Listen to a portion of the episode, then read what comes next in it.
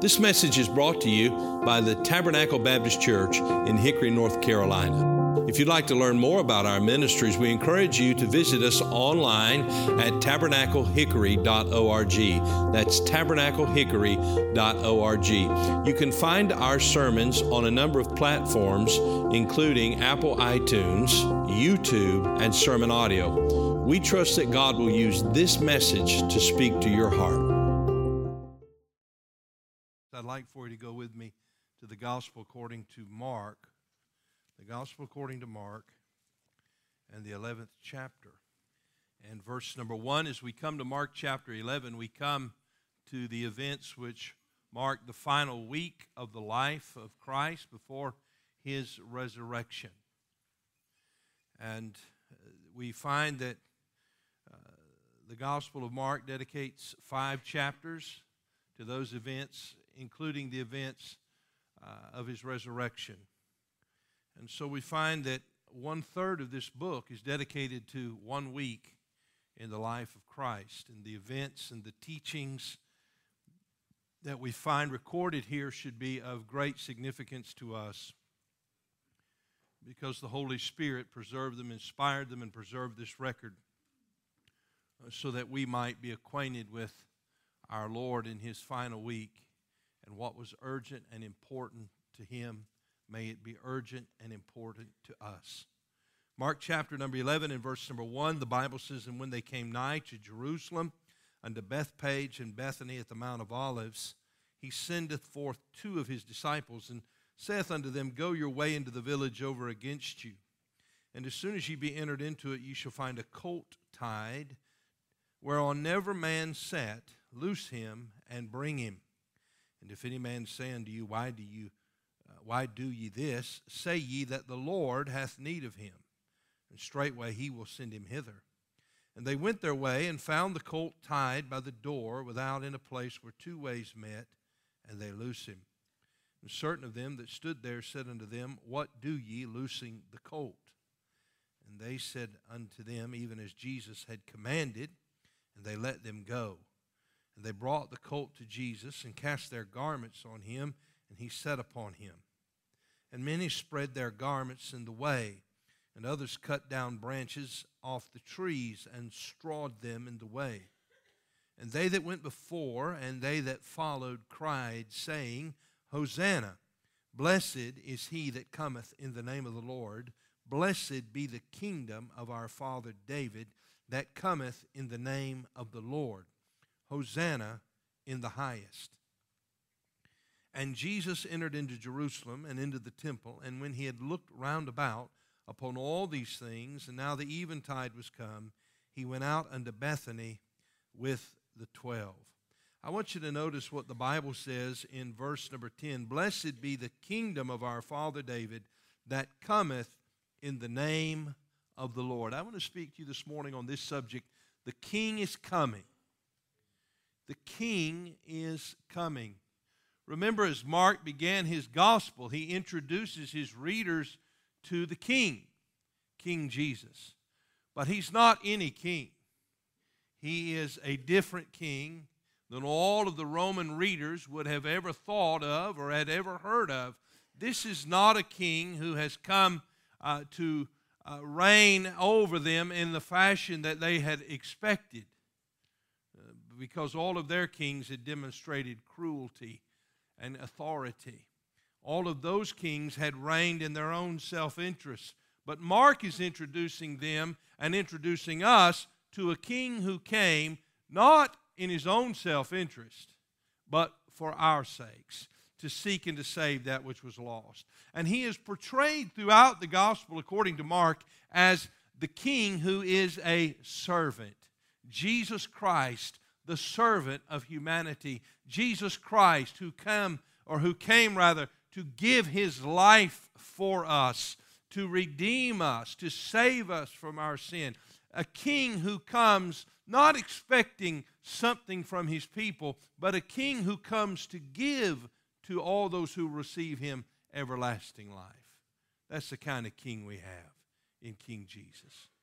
And as we find him here in Mark chapter number 11, we find the people as they line the streets, as Jesus riding upon the colt of an ass, riding upon this donkey, as he comes into the city of Jerusalem.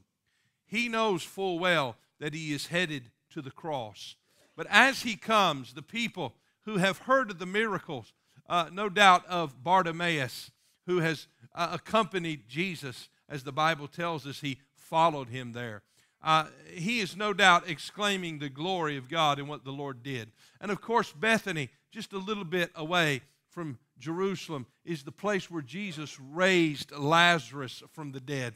And so you can imagine this throng. They're, they're lining the streets as many people now traveling to Jerusalem for the Passover. And so the place is populated many times over by the travelers who have come. And they've all heard about Jesus. And as he comes into the city, they're hearing the, they're hearing the news that it's him. And they line the streets with palm branches and uh, they are crying out, they are exclaiming, Hosanna which means it is an expression of praise, but it means save us. Save us. Blessed be he that cometh in the name of the Lord. Blessed be the kingdom of our father David that cometh in the name of the Lord. And so we find that the king is coming. The king is coming. Now I want you to note some things this morning as we as we look at this passage. First of all, I want you to see the errand. The errand we see here that the Lord Jesus sent his disciples on an errand. Uh, he, he obviously uh, had in mind, no doubt, the way in which he was going to enter into the city. And he certainly could have chosen any method he wished uh, to enter into the city. But he chose to use his disciples in this errand that they were going to embark upon uh, so that he could then enter into the city. Notice what the Bible says if you look with me in verse number one. And when they came nigh to Jerusalem unto Bethphage and Bethany at the Mount of Olives, he sendeth forth two of his disciples, and saith unto them, Go your way into the village over against you. And as soon as ye have entered into it, ye shall find a colt tied, whereon never man sat. Loose him and bring him. And if any man say unto you, Why do ye this? Say ye that the Lord hath need of him, and straightway he will send him hither. And they went their way, and found the colt tied by the door without in a place where two ways met, and they loose him. And certain of them that stood there said unto them, What do ye loosing the colt? And they said unto them, Even as Jesus had commanded, and they let them go. You see, here we find that the Lord uh, sends two disciples to go into the village to find the colt, to loose the colt, and to lead the colt back to him where he would then ride upon the colt. And so they impar- embarked upon this journey. The Bible tells us in Matthew chapter 21 in verse number 2 uh, that the Lord said unto them, Go into the village over against you, and straightway you shall find an ass tied and a colt with her. Loose them and bring them unto me. So we find that the disciples, they go on this journey, they find this donkey, they find her colt, they, they release or loose both of them, and they bring both of them to the Lord Jesus. We find that he rides the colt uh, as he enters into Jerusalem. Now, there's a couple of things about this errand that I want you to take note of. Number one, it demanded obedience. It demanded obedience.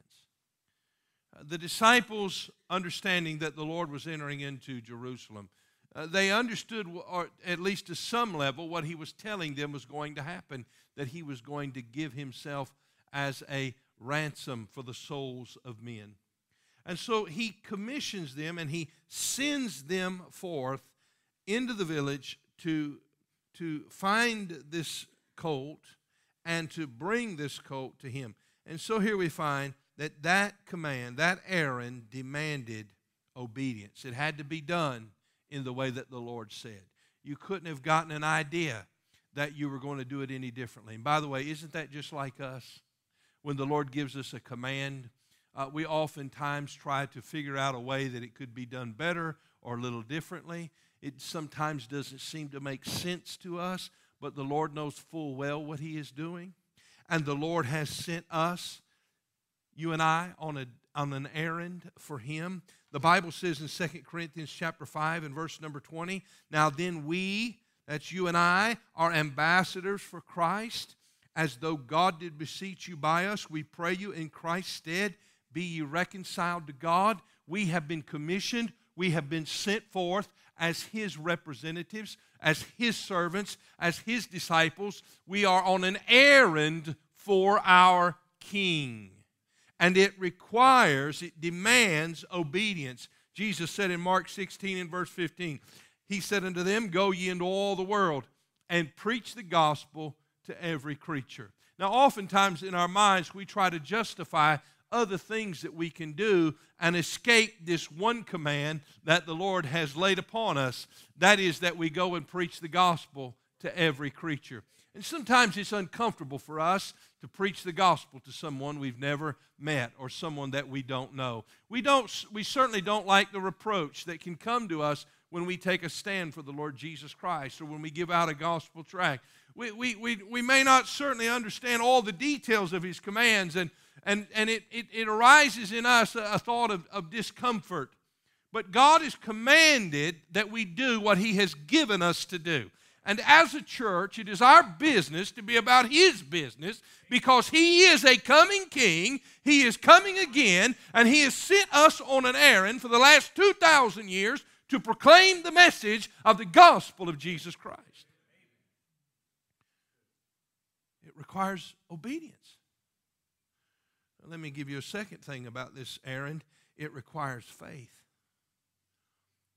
Now, I want you to think about these two disciples. I, the Bible doesn't mention their names. I don't, I don't find that.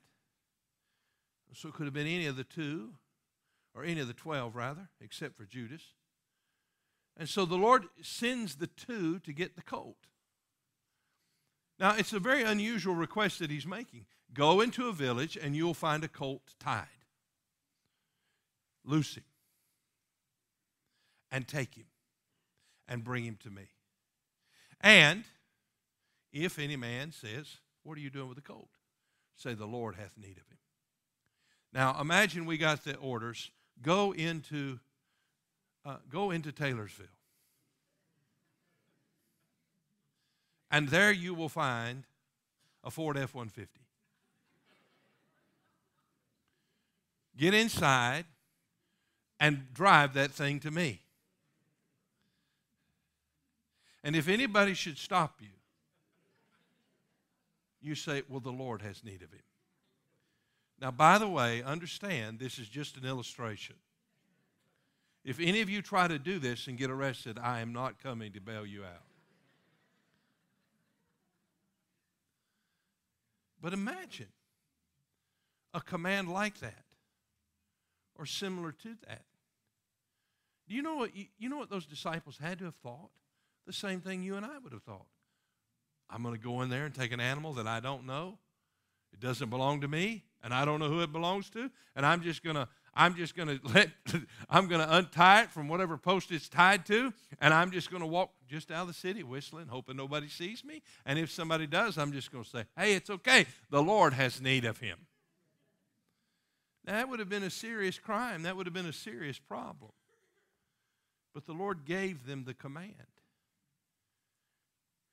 You see, it's not up to us to figure out how all of this works.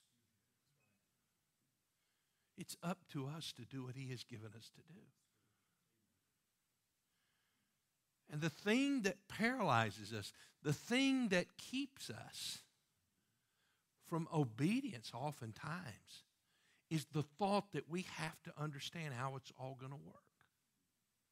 The thought that we can somehow escape any, any danger or any reproach or, or that we won't have to go through any hardship, and the fact that we think that we might and as we try to figure out, well, how is God going to do what He's going to do? How are we going to act and, and fulfill His commission if, if it doesn't make financial sense? If it doesn't make operational sense? If we don't have the people to do the task? How is it that we're going to do this? The Lord said, Do it. And so they did it. They went into town, and uh, who knows what they were saying to one another, but maybe they were saying, I'm not going to touch it. You do it. You untie it. I, I'll be, now, you go ahead. I'm not going to do it. You do it. And they get into town, and what do they find? They find the donkey and the colt of the donkey. They look at each other. Wow. They shouldn't have because they've already seen him work many miracles. Finally, they work up the courage to let the thing go, to loose it. They grab a hold of the reins, they grab a hold of the rope, they begin to lead those two animals out. And somebody says, Hey, wait a minute. Can you imagine the fear that gripped their hearts? Uh oh.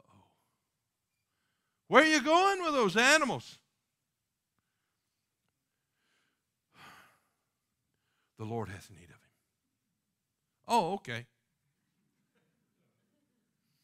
Thanks, guys. You see, there's an errand that the Lord has sent us on. It's up to us to obey. Have we obeyed this week? Do we intend to obey today? Do we intend to give the gospel to a lost soul? Do we, do we intend to visit our bus route or knock on doors or follow up with our Sunday school classes? Do we intend to give to Faith Promise Missions to help missionaries get across the world? Do we intend to glorify God and obey Him? The errand. I want you to see the second thing, and that's the entrance. The entrance. You see, there's no entrance unless there's obedience to the errand. And may God help us to be obedient to the errand. Verse 7 And they brought the colt to Jesus, and they cast their garments on him. This is a, this is a symbol here of, of, of, of, uh, uh of, of gratitude and of praise and of acknowledgement of a, a, a person who is in authority and power.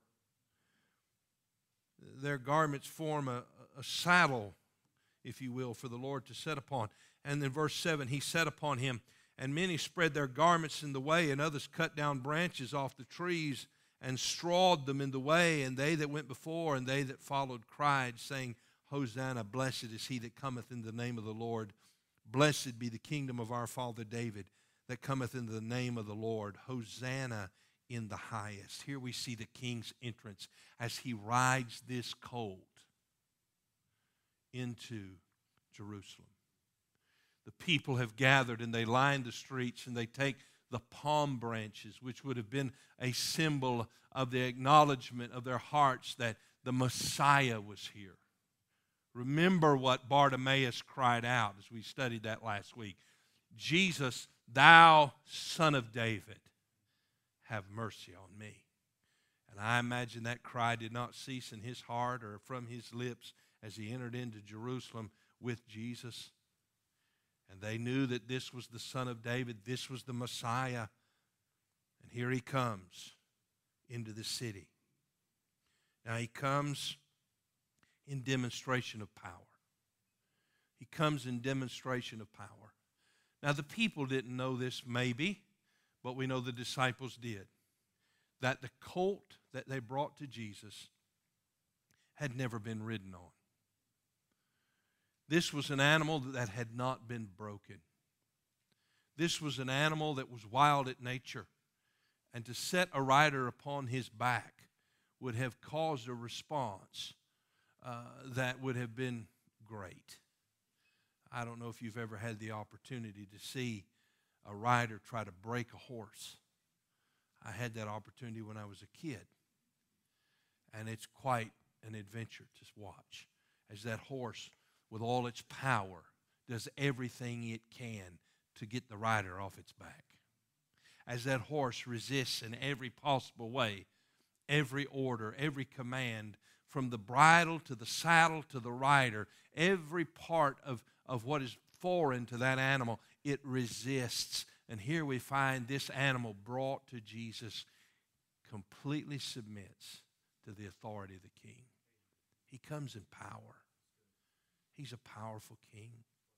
He comes not only in demonstration of power, but he comes in terms of peace.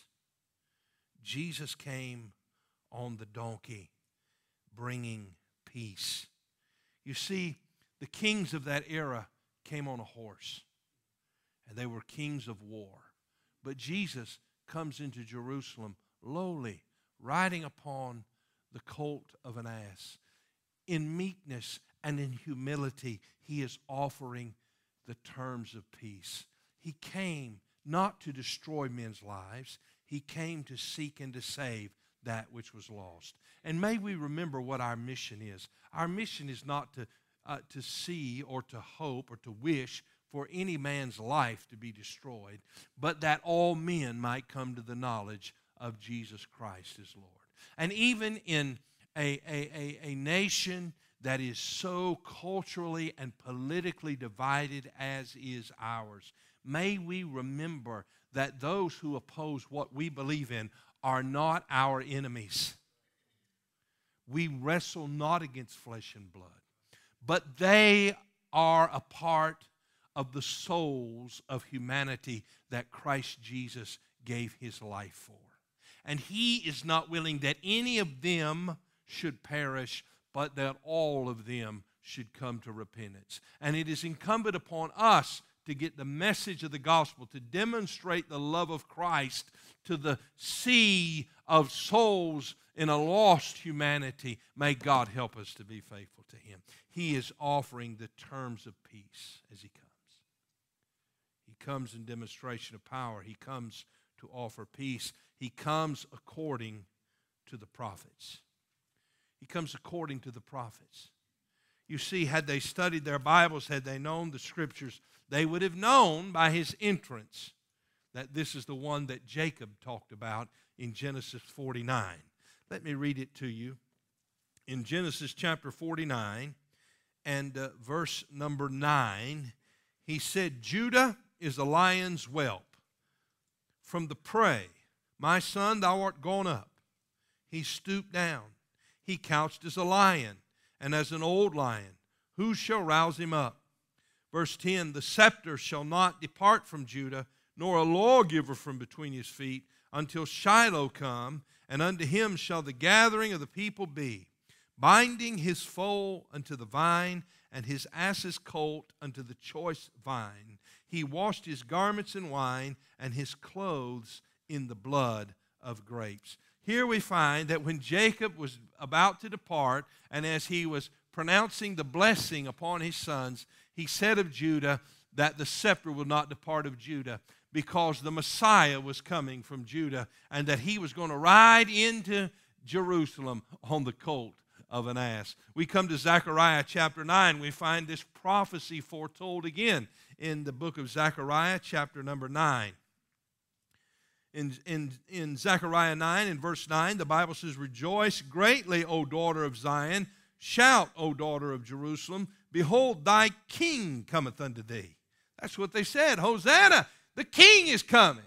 Here he comes, Zechariah said. He is just and having salvation, lowly and riding upon an ass, upon a colt, the foal of an ass. Here is the prophecy given to us twice, foretold that Jesus Christ, the Son of God, would enter into Jerusalem. He would enter into the place where God's name had been proclaimed, where God had been worshiped. He would enter in among his people riding upon the colt of an ass. John points this out in John chapter 12 and verse number 14. He says, And Jesus, when he had found a young ass set thereon, as it is written, Fear not, daughter of Zion, behold, thy king cometh, sitting on an ass's colt. These things understood not his disciples at the first. But when Jesus was glorified, then remembered they that these things were written of him, and that they had done these things unto him. You see, the pieces of the puzzle were coming together. Isn't it always great when the light begins to come on in your mind and in your heart and in your soul? You see, at the time, they didn't really realize what was going on. They didn't understand. Why is he riding on a donkey? Why are the people lining the streets? What's going to happen here? Maybe he's not going to die. Maybe they're going to make him the king. Maybe everything's going to be just fine. But later, after the risen Savior uh, was glorified in their presence, they remembered that this was written of him. You see, what we find here is that our faith is strengthened as we become accustomed, as we become more knowledgeable, as we become more confronted by the truths of God's Word, as we begin to see how the pieces of the puzzle really fit together. What does it do? It strengthens our faith in the Word of God. This didn't just happen, it was foretold. You see, that's why it's important for you and I not to just be casual Bible readers. You know, pick it up on Sunday, maybe on Wednesday. No, it, it, it, it, requires that you and I learn to get into the Bible, that we read things, that we study things, that we're confronted with topics that maybe as we look at them, I mean, when you read uh, when you read the blessings of Jacob in Genesis 49, sometimes you read that and you think, well, I, don't really understand all that. But when you read Mark chapter number 11, uh, many months later, you begin to see, as the dots are connected, how that God has superintended all of this. And it strengthens our faith in the Word of God. This entry into Jerusalem was foretold of the prophets. It happened just as God said it would. And that ought to strengthen your faith because I'm going to tell you not only did the king come once, but the king is coming again. You say, well, how do you know that? I can tell you I know that because the Bible says. Revelation chapter 19 and verse number 11. If you'd like to turn there, I invite your attention because you're going to find that the king is coming again. But this time, he's not coming on a donkey, he's coming on a white horse. This time, he's not coming to offer peace. This time, he's coming to bring judgment. Revelation chapter 19 and verse number 11. The same John who penned John chapter 12 is the human penman of Revelation chapter 19. And this is what he said he said in Revelation 19 and verse 11, And I saw heaven open, and behold, a white horse. And he that sat upon him was called faithful and true. And in righteousness he doth judge and make war. His eyes were as flames of fire, and on his head were many crowns. And he had a name written that no man knew but he himself. And he was clothed with a vesture dipped in blood, and his name is called the Word of God. And the armies which were in heaven followed him upon white horses, clothed in fine linen, white and clean. And out of his mouth goeth a sharp two-edged sword, that if uh, that it that with it rather he should smite the nations, and he shall rule them with a rod of iron, and he treadeth the winepress of the fierceness and wrath of Almighty God. Verse 16, and he hath on his vesture and on his thigh a name written, King of Kings and Lord of Lords. And do you know what that king does when he returns? He takes all the armies of this uh, world that is gathered together against him as they will gather according to the scripture, and he destroys them to bring judgment, to establish his rule upon the earth. And he will rule upon this earth for a thousand years. You say, Pastor, how do you know that's true? Because the Bible tells me. Jesus loves me, this I know, for the Bible tells me so. And every other thing it tells me is true. And these people in Jerusalem, had they looked back in Genesis, had they looked back in Zechariah, it would have been clear to them that this is the Messiah, the Son of God. And so he came according to power. He came to offer peace. He came according to the prophets, and he came accompanied by praise. Jesus is worthy of our praise. In the book of Revelation, as the scene begins in the heavens, what do we find? We find the host of heaven gathered around the Lord Jesus. And what are they singing? Worthy is the Lamb. They're offering praise unto God. In Luke chapter 19 and verse number 37, we have Luke's record of this entry this, this entrance into Jerusalem. And the Bible tells us in Luke chapter 19, beginning in verse number 37, and when he was come nigh, even now at the descent of the Mount of Olives, the whole multitude of the disciples began to rejoice and praise God with a loud voice for all the mighty works which they had seen. Oh, can you imagine Bartimaeus in that number, Lazarus in that number, the woman with the issue of blood in that number, the lame man carried a four in that number? Can't you just imagine them all lining the streets, praising God with their palm branches? Praising God for the mighty works they'd seen. The, the demoniac of Gadara was there. Maybe one fellow said to his wife, Watch out, that's that guy. Something different about him. Does anybody know what happened? Oh, yes, I do. You see Jesus coming on that donkey? He delivered that man of the demons. What else can you say but Hosanna to the King? You know, the Bible says that God inhabits the praises of his people. I'm glad that when we gather together to sing and worship God, we don't just do it in some formal liturgy type way of, of worship. I'm glad that we lift our voices to the Lord. It's okay to, it's okay to worship God. I, am glad that we have somebody leading the music who has uh, a little joy in his heart, aren't you?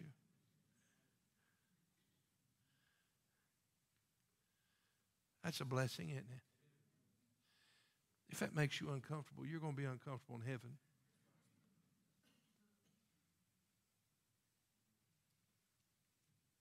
We, brethren, we have met to worship and adore the Lord, our God. He is worthy to be praised.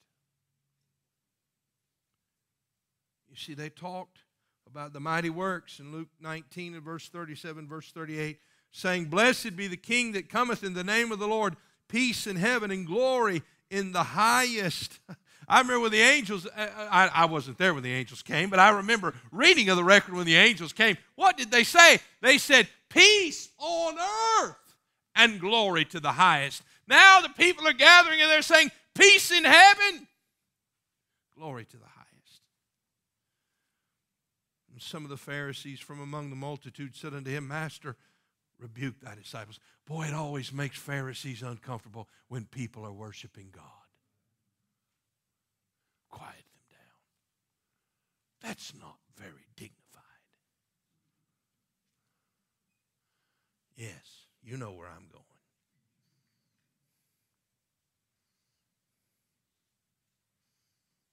Master, rebuked thy disciples.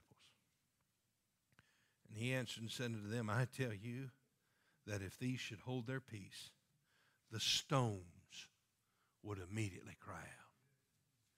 Listen, when Jesus is in the place, there's going to be praise. If it doesn't come out of your mouth, it'll come out of a rock's mouth. The stones will cry out. Glory to God. May God help us to worship Him.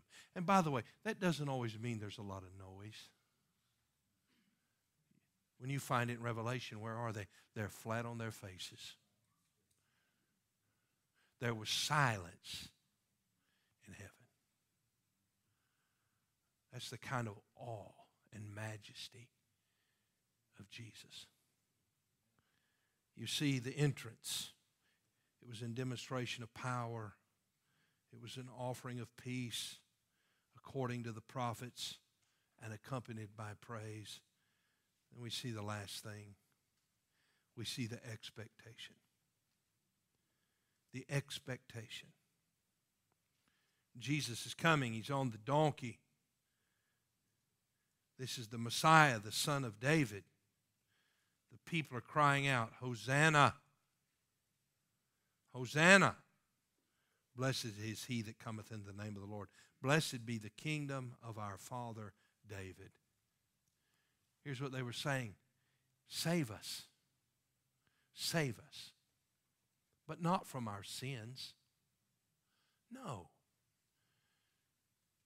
Not to redeem our souls. No. Save us from Roman oppression.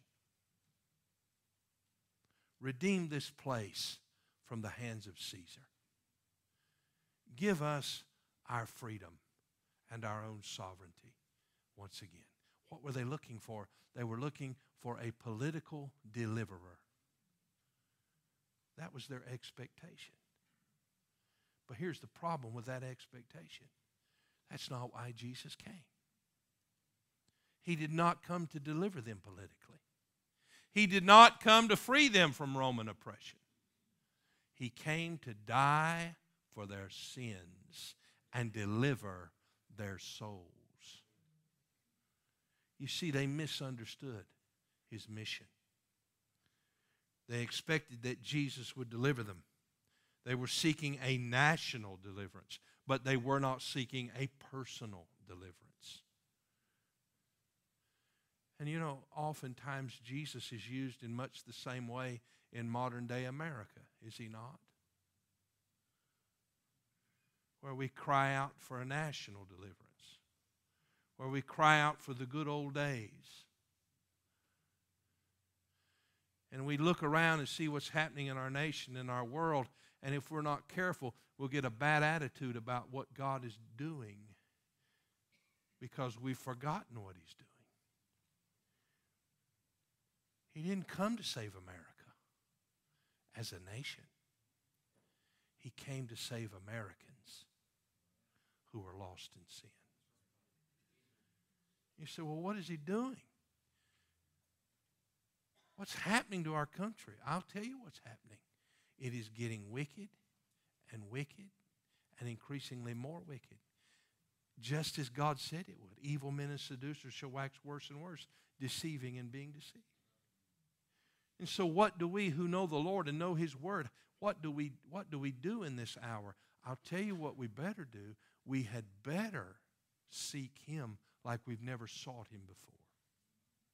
And we better learn what his mission is and what our errand is. It is not to establish a political power in America. And I'm just as unhappy about what's happening in our country as you are. But it is to deliver the message of the gospel. And perhaps, had we been more faithful over the last 100 years to proclaim what thus saith the Lord, we would not be in the condition that we are in today. And so may God help us to be faithful. May God help us to be faithful. What is your expectation of Jesus? To get you out of trouble? To get you a good job? To save your marriage? I hope all those things happen. But let me help you understand. Our expectation of Jesus has been fulfilled in this sense. He died to save us from hell. And that is his business that he is still about. And he has sent us on an errand. And may God help us to be faithful. Thank you for listening to this message from Tabernacle Baptist Church. We pray that God has used His Word to speak to your heart today. If you'd like to learn more about the ministries of Tabernacle Baptist Church, you can go to our website, tabernaclehickory.org. That is tabernaclehickory.org. There you'll find additional resources that we pray God will use to be a help to you. If the Lord should lead you to partner with us or make a donation online, you'll find a link provided on the website at tabernaclehickory.org. May God bless you and thank you for listening.